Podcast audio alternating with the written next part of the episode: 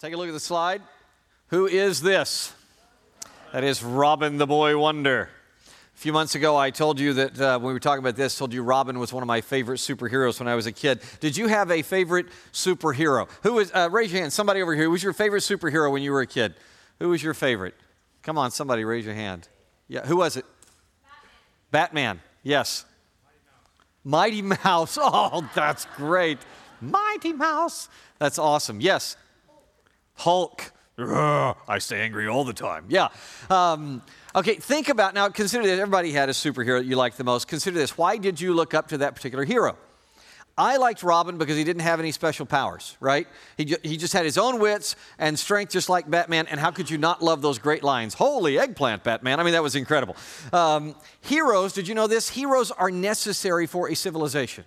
They are necessary. Heroes make a difference in society by drawing everyone around them up to their level. They're very, very important. Uh, think about a sports hero like, uh, like Michael Jordan. Jordan, a great basketball player, probably the greatest of all time. But get this did you know this? I am told that every athlete who ever played with MJ has better statistics for the years he played with Michael Jordan than the years he played without Jordan. And, and it's a significant difference. That's incredible. That tells you Jordan wasn't just the best player of all time, he raised the level of everybody around him. And today we're going to meet someone else who is like that, one of the greatest heroes in history. This is a man who raised the level of his society so high that the entire country, his entire country, was faithful to the Lord all his days. It's the original boy wonder, the young king Josiah. For those of you who are just joining us, we have been learning from the kings of Judah. This summer, we have been humbly sitting at their feet to see how we might grow up better. Earlier in the series, I showed you this simple chart as a way to know where we are in biblical Jewish history. And this is where we are today. We are right here near the end of the kingdom of Judah's period uh, before their exile. I showed you this because a, a history timeline can work like, uh, like this, like a clothes rack. It gives you something upon which to hang information so you can do something with it. It's a shocking idea, kids, but if you hang clothes up, you actually can access them when you want them. They're, they're available to you instead of on the floor. You're not smiling. The, um, uh, so, so let me quickly walk you through the eight periods. It's very simple. This isn't hard. Eight periods of Old Testament history. And wherever you are in the Old Testament, you'll know where you are so you can begin to add to your rack. Okay? So we start with the period of the beginnings. That's the first 11 chapters of your Bible the period of the beginnings. It's all the stuff that answers the why questions creation and the Garden of Eden and the fall and the flood and Tower of Babel. That takes us up to Abraham, about 2000 BC, in the beginning of our second time period, the patriarchs, Abraham and his family. The line goes down because they went down into Egypt. And uh, when they settled physically south in Egypt, sadly, they were horribly, inappropriately made slaves there. So the line gets kind of squiggly there. And next to our third time period, which is the Exodus, where Moses leads them out of slavery in Egypt and takes them to Mount Sinai and the tabernacle and the law. They wander in the wilderness. And then we come to our fourth time period, the conquest, when Joshua leads the children of Israel into their promised land. That takes us to the fifth period, the Judges period. These are the books of Judges and Ruth in your Bible, the first part of the book of 1 Samuel. These are seven cycles of apostasy. The people start in what we'll call summer. Everything is, is great and wonderful. They're walking with the Lord, and then there's the fall. They sin, they fall away from the Lord, and, and God sends them pain because He loves them. And there is punishment, and they cry out in their pain to God, and so He sends a deliverer, and deliverer takes them through the springtime back to summer. Seven of those that take us up to King David, Saul the first king, and David the second king. And this is our sixth time period, the kingdom period. Now, the kingdom of Israel splits into two parts during the kingdom period. After David, it splits into a northern branch, the kingdom we call Israel, and the southern branch, which is called Judah. All right? The northern kingdom of Israel was conquered by Assyria. They were so horrible, they were so like the Assyrians that they just blended right in. They didn't travel to America, they didn't do anything else, they just blended into Assyria. They never returned. No, they never return, and they're, they're gone, okay? The southern kingdom of Judah is going to go down here, and this is where we are today. That's going to take us to our, after this, we'll come to our seventh time period, which is the exile. They also disobey God. They're taken away into Babylonian captivity and exile there 70 years, just as Jeremiah predicted. And then the eighth time period, they come back in restoration. Okay, got it? That simple, that simple timeline works like, like this rack, right? If, if you think about your closet, when you put very little effort out and you hang up the clothes, you can get what you need. If you don't, then you can't access what you need when, when you want to get it. In a similar way, it's important to get a handle on these eight very simple time periods so you can understand them and learn from God's Word. Let's go through them real quickly. Time period number one is the what? Really? Really? That's all I'm going to get? What's time period number one? Very good. Time period number two? Patriarchs. Number three is the what? Number four? Number five? Number six? Number seven? Number eight?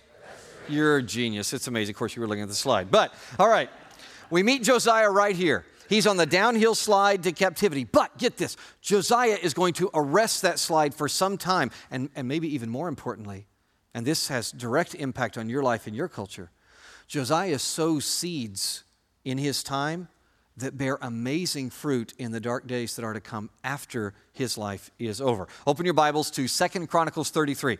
Second Chronicles 33, verses 21 through 25, give us the background for Josiah the boy wonder. Um, chapter 33, verse 21. Amon was 22 years old when he became king and reigned two years in Jerusalem.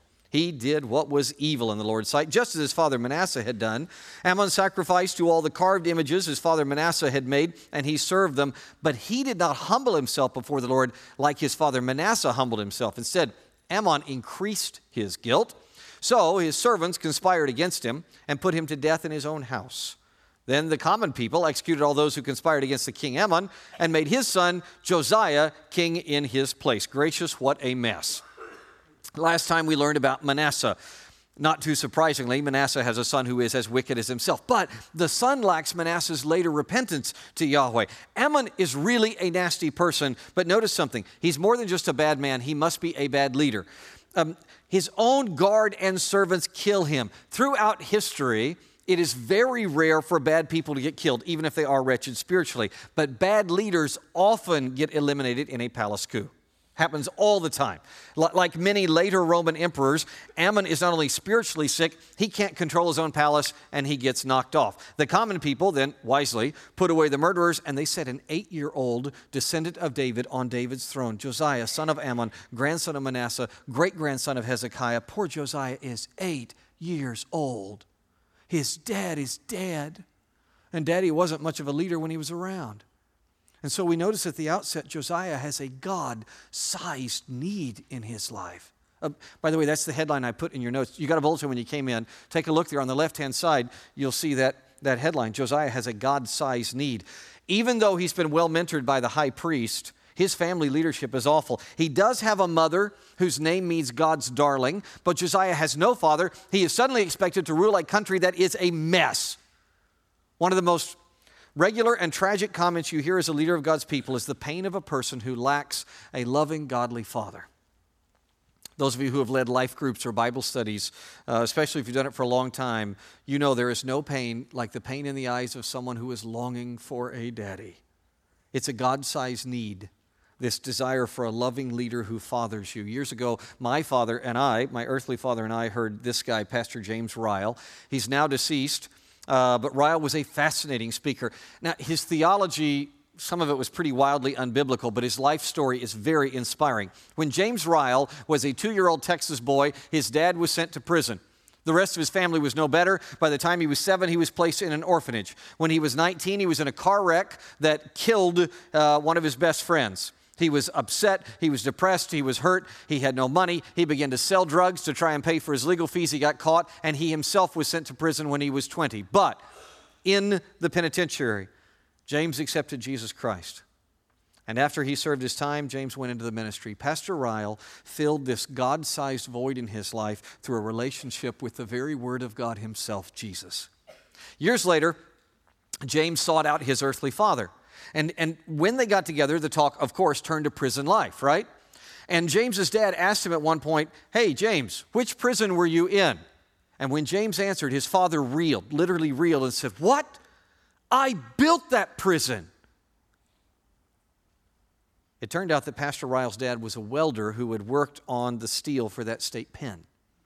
So James looked out at all of us in the audience and he was speaking, and he said, I was living in a prison that my dad built. Think about that. A God sized need living fatherless in the prison my dad built. However wonderful your dad, and mine is incredible, every one of us has something that we missed from our earthly father. Every one of us has some memory we'd long to erase, some form of paternal prison. It's certainly true of Josiah. It's a God sized need. By the way, speaking of Josiah, I know what we're all thinking. In our uh, favorite Jimmy Stewart imitation, we're saying, what, what can this little boy do to overcome this prison of his father's making? Right? Great question. Thank you for asking. Um, the answer is in chapter 34. Let's read verses 1 through 7. Josiah was eight years old when he became king, reigned 31 years in Jerusalem. He did what was right in the Lord's sight and walked in the ways of his ancestor David. He did not turn aside to the right or the left. In the eighth year of his reign, when he was still a youth, Josiah began to seek the God of his ancestor David. And in the twelfth year, he began to cleanse Judah and Jerusalem of the high places, the Asherah poles, the carved images, and the cast images. Remember, high places were places of idolatrous worship, pretty nasty places, usually up high on a mountain, although not always. Asherah poles are disgusting, sexualized form of really creepy, creepy idolatry. Uh, cast images are like what we think of as an idol, like a bronze, you know, bust of something. All right. Uh, so uh, then, in his presence, in his presence, the altars of the Baals were torn down. And he chopped down the incense altars that were above them. He shattered the Asherah poles, the carved images, the cast images, crushed them to dust, and scattered them over the graves of those who had sacrificed to them. He burned the bones of the priests on their altars. So he cleansed Judah and Jerusalem. He did the same in the cities of Manasseh, Ephraim, Simeon, as far as Naphtali and on their surrounding mountain shrines. He tore down the altars, he smashed the Asherah poles and carved images to powder. He chopped down all the incense altars throughout the land of Israel and then returned to Jerusalem. Josiah becomes a godly leader. We're going to see a number of ways in which this amazing kid responds to his God sized need. Josiah rises to the challenge the same way Pastor James Ryle did. He seeks God. Look, look, look at verse 3. Josiah sought God. This is always the answer to our need to seek the Lord, especially in our fatherlessness. God promises that He is the Father. All God's people said? Amen. Josiah, like millions of people since, seeks Yahweh and finds in Him the perfect father. And God also gave Josiah a hero to emulate, a human hero. When he's only a teenager, Josiah looks to the life of another boy, an incredible leader, King David. And Josiah starts to imitate David in seeking God. Seeking God is the only answer to our need. True heroes always point to him because God himself is the ultimate hero and God himself is the only thing that can fill the void in every one of our lives. Seeking God. And as Josiah sought God, he didn't he didn't just seek knowledge. Look, look at your text. Do you see him? Did he seek knowledge? No, doesn't say that. He didn't seek wealth. Doesn't say he sought fame. Not any of the things that kings usually seek. He sought a relationship with the Almighty, and it changed him. Four years later, just four years later, he began to purge his land of idolatry. So think what are you seeking? Some of us come here for experience for an experience. Some come here seeking wisdom. Some, some of us come for biblical knowledge. And none of those things are bad. But only those who come here in order to seek God Himself, only those people are changed into godly leaders of no compromise who change the world. What's it going to be for you? Are you just going to seek what everybody else is seeking? A good life, whatever that means, happiness, fame, security, significance, money, if that's what you're seeking, I have very sobering news for you. Please listen. None of those things will fill the God sized need in your heart. None of them. I know those things can be fine, and they're advertised on dozens of church billboards, but they cannot fill our deepest and most significant need, which is for God Himself. Only those who seek God Himself are changed into godly leaders of no compromise who change the world. Now, the parallel account of Josiah's life in 2 Kings makes it clear that this was not easy. Don't just think this was simple. The people who made their living off of the sex laden false worship trade were not going away without a fight. Some very powerful sectors of Judean culture were, were pretty hot. It's not easy to be a godly leader of no compromise, but Josiah stayed straight and true. He even shatters idolatry without regard for political fallout. Look, look at verse 4. He was present. The, the, TV cameras were rolling when he smashed down the, the Baal altars. Think about what that means. Picture a reporter that this is Walter Cronkite here in Jerusalem. This 20 year old young king of, Israel, of Judah who has really no experience is making what could be a very serious political blunder. He is smashing down the altars of Baal. This will have severe fallout internationally. Join us tonight on Frightline as we discuss this with Pharaoh Necho of Egypt and Babel Merodach of Babylon. That's what was going on. And Josiah doesn't care. He, he shatters idolatry wherever he can find it. And he goes even further. Look, he exposes syncretism. Syncretism, unholy things that don't belong together. He, he crushed them to dust, the cast images, scattered them over the graves of those who had sacrificed to them. Now, what's going on here? Let, let me explain. These are the graves, picture I took from the Mount of Olives. These are the graves uh, that today still crowd, very much crowd the Kidron Valley uh, between Jerusalem, uh, Mount Zion in Jerusalem, and the Mount of Olives on the other side of the Kidron Valley. Why are so many people dying to get buried here? I'm sorry, I couldn't resist. Because Here's why because by Josiah's time, the prophets have revealed that the Messiah is going to come to save. And the prophets declare that Messiah is going to bring the dead to life. And Messiah is foretold to appear on the Mount of Olives, the place from which I took that picture. But instead of trusting the coming Messiah for salvation, these people are looking only for their physical life, right? So they pay a lot of money to be buried here where the Messiah touches so they can be a Ponce de Leon fountain of youth kind of deal, right?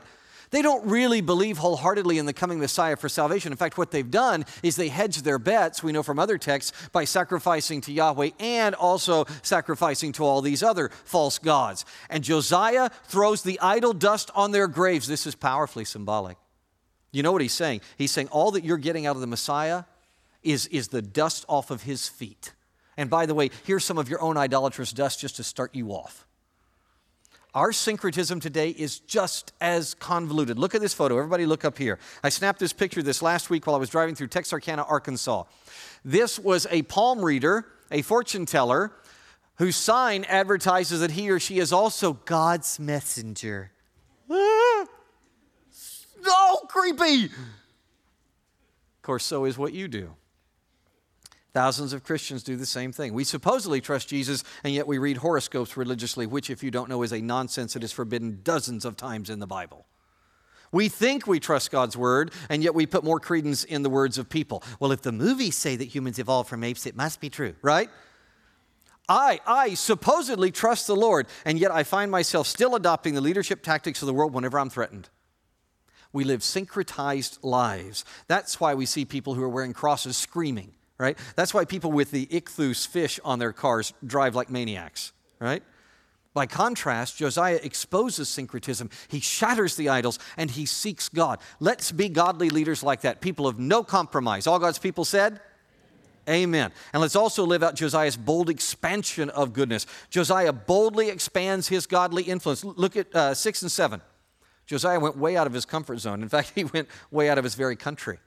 Uh, look, look, look, at the map. Here's where Josiah traveled on his Make Israel Great Again tour. Um, he, went, he went very far afield past the borders of Judah. This really impresses me, especially the bravery of what he's doing. Josiah had no, he has no official standing in these places, none at all. It is just the force of his conviction that carries the day. His commitment to Yahweh is all he has. And the power of that commitment changed the lives of people wherever he went. And I can, I can guarantee you Josiah didn't take a large fighting force with him for protection or for influence on this northern journey. I can guarantee it because the areas that he enters are now the property of the Assyrian emperor, someone it does not do to anger. Unless he wanted an existential war, and he did not, no king would ever take a large armed force into Assyrian lands. But this isn't reckless leadership by Josiah. In fact, what he's doing here is very, very wise. You see, God gives Josiah the inside scoop that Assyria is on the way out.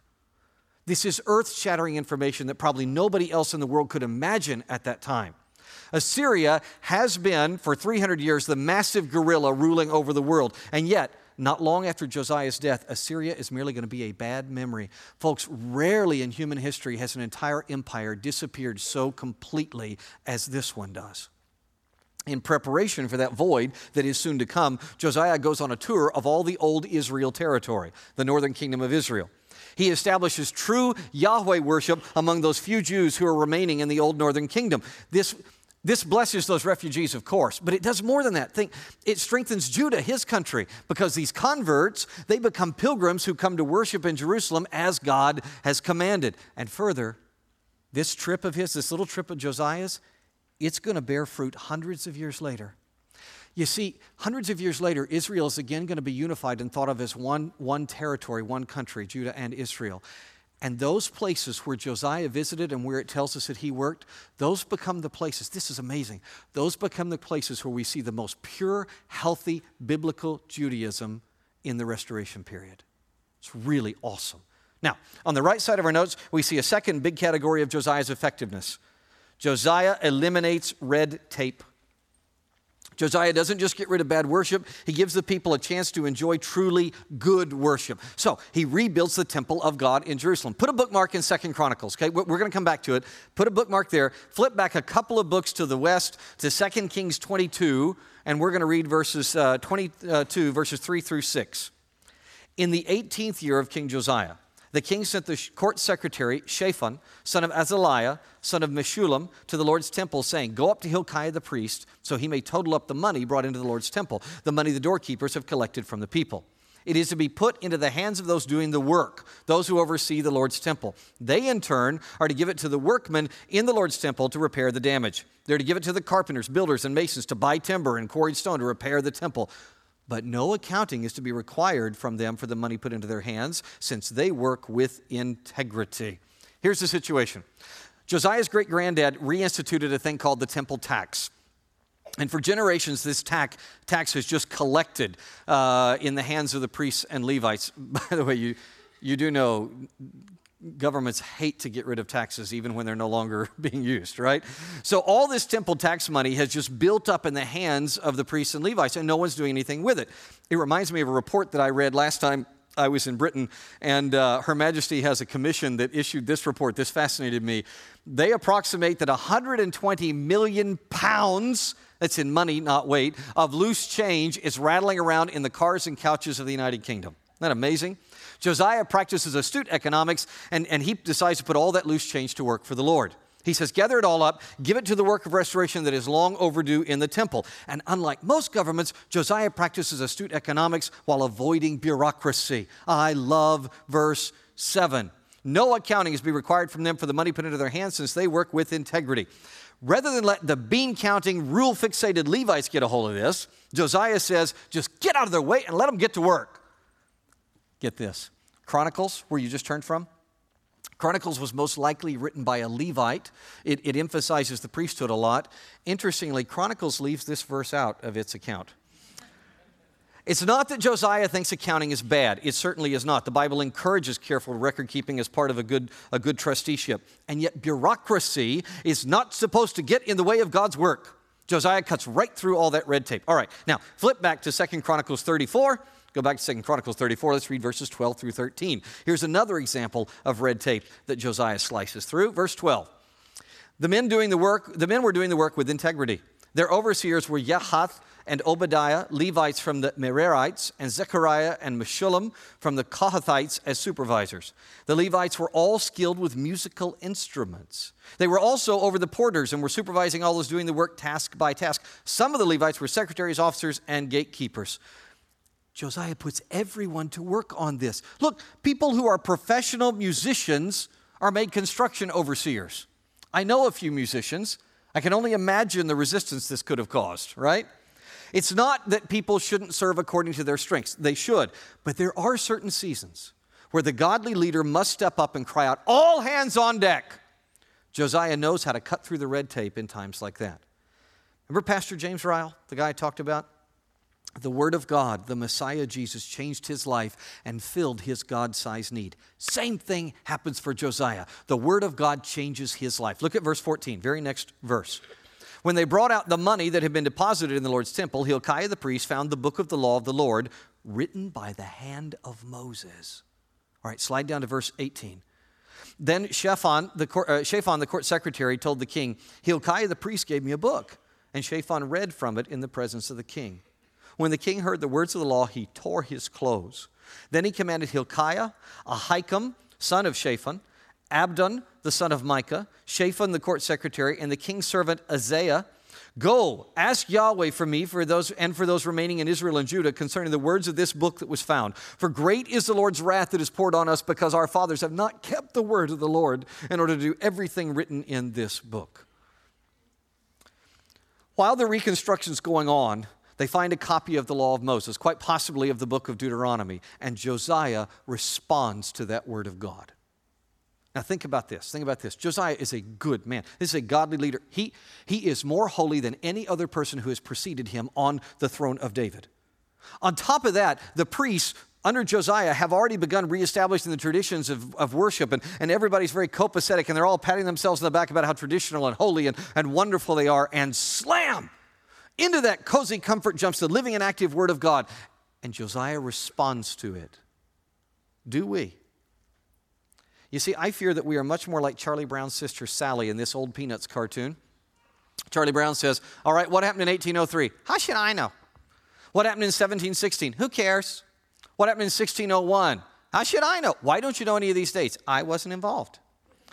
A friend of mine sent me that when we started this study of Judah's kings. Josiah could have reacted like that. Folks, this Deuteronomy scroll was almost a thousand years old. He could have said, That has no bearing on my life today right? But instead, King Josiah listens.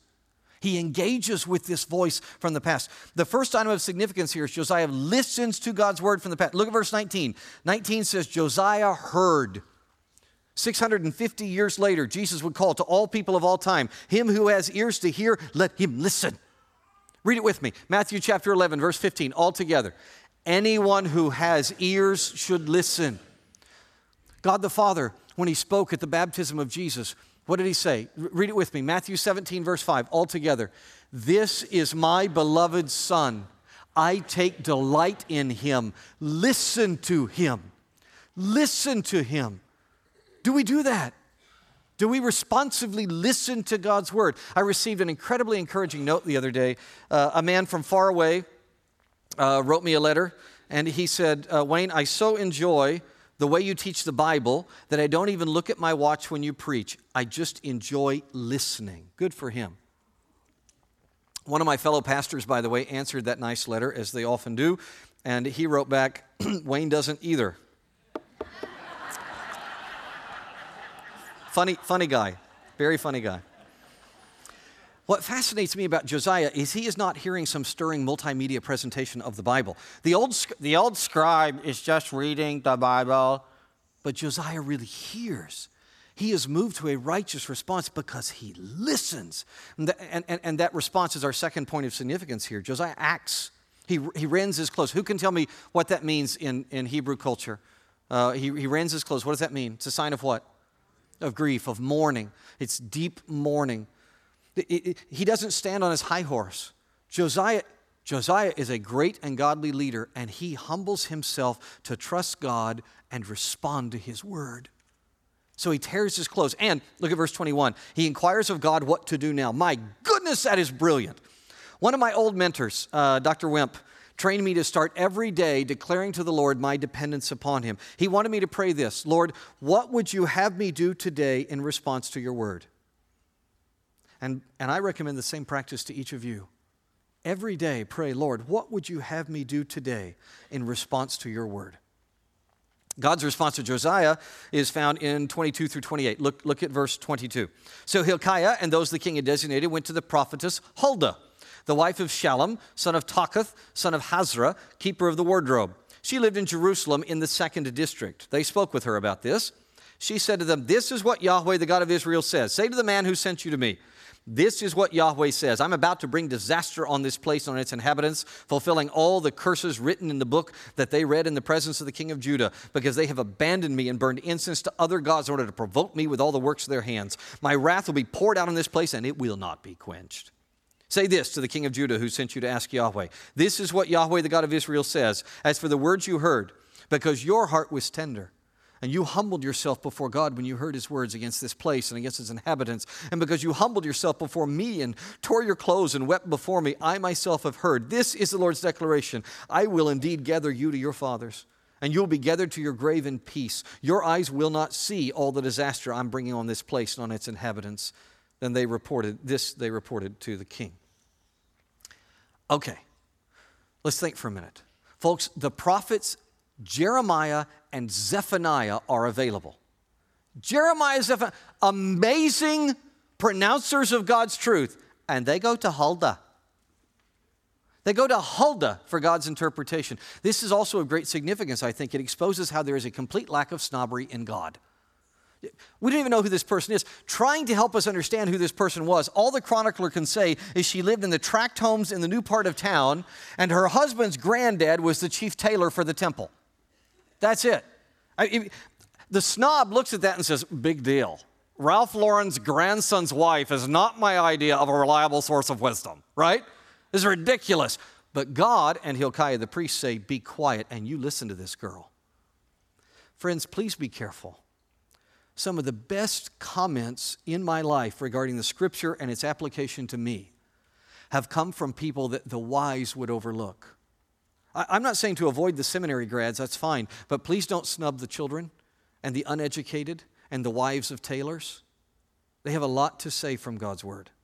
Now, look at the prophecy. There's two parts to it. Yahweh is just and he is merciful. First, Huldah reminds everybody that God justly keeps his word that was given in Moses' law. For example, Deuteronomy 28 promised very severe punishments if the Jews reject God's clear words. Uh, verse 15, but if you will not obey the voice of the Lord your God and be careful to do all his commandments and his statutes that I command you today, then all these curses shall come upon you and overtake you. And various consequences follow, the biggest curse of which is they will be captured.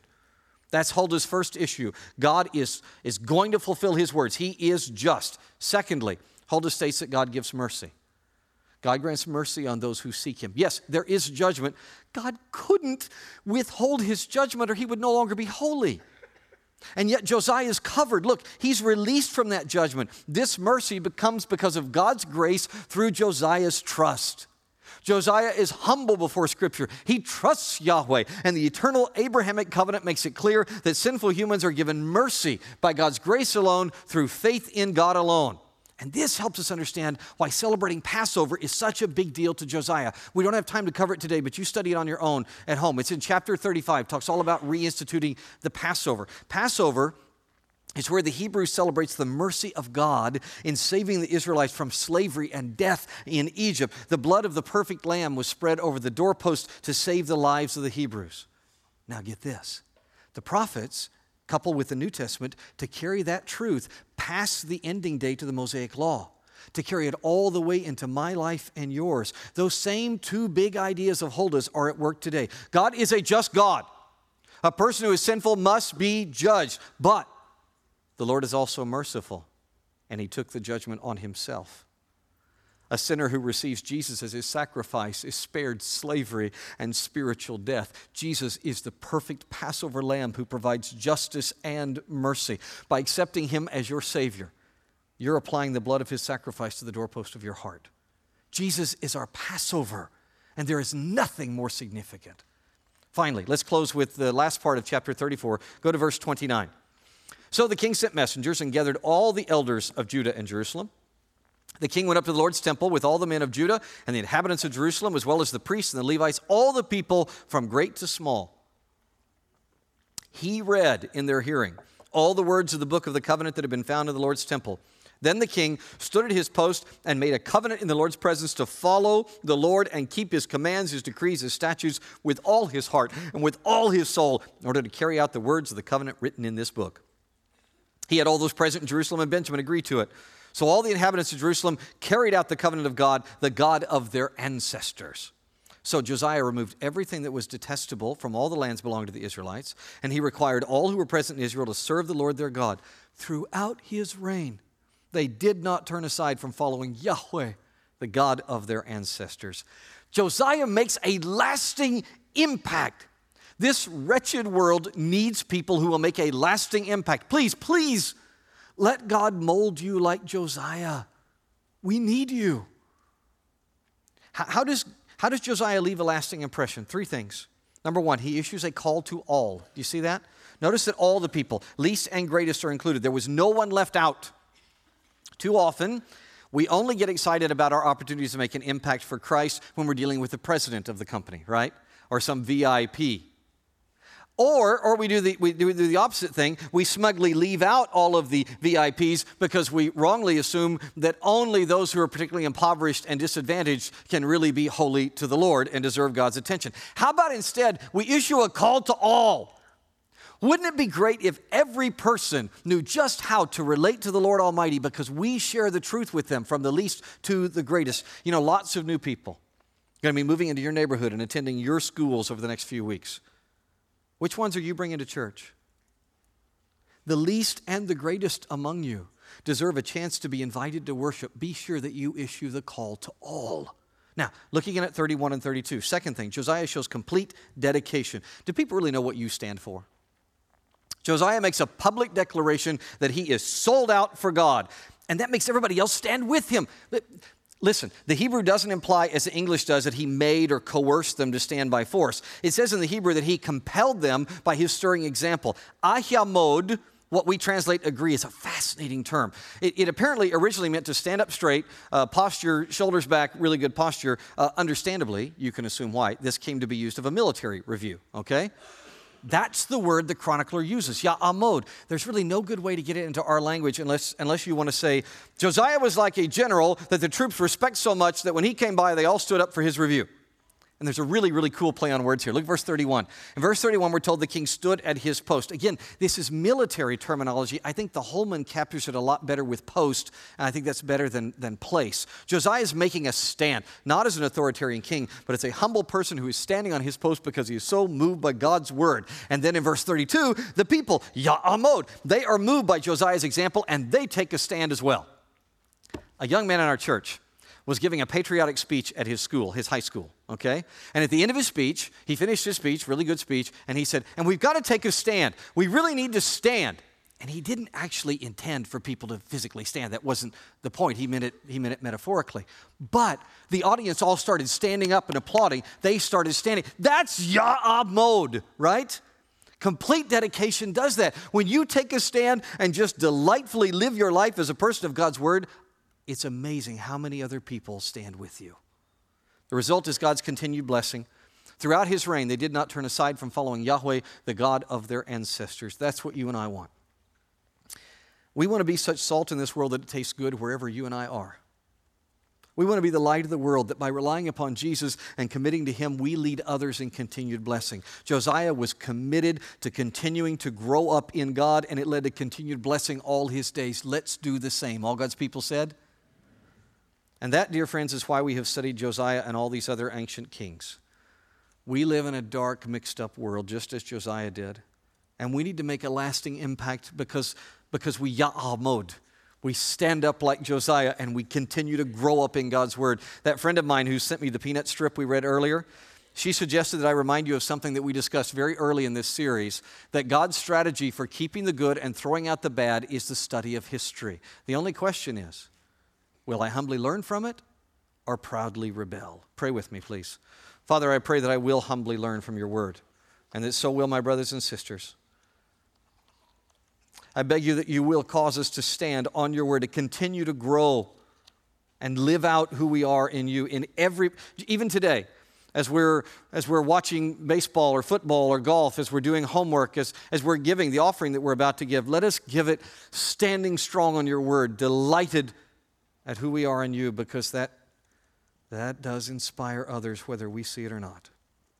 In Jesus' name, amen.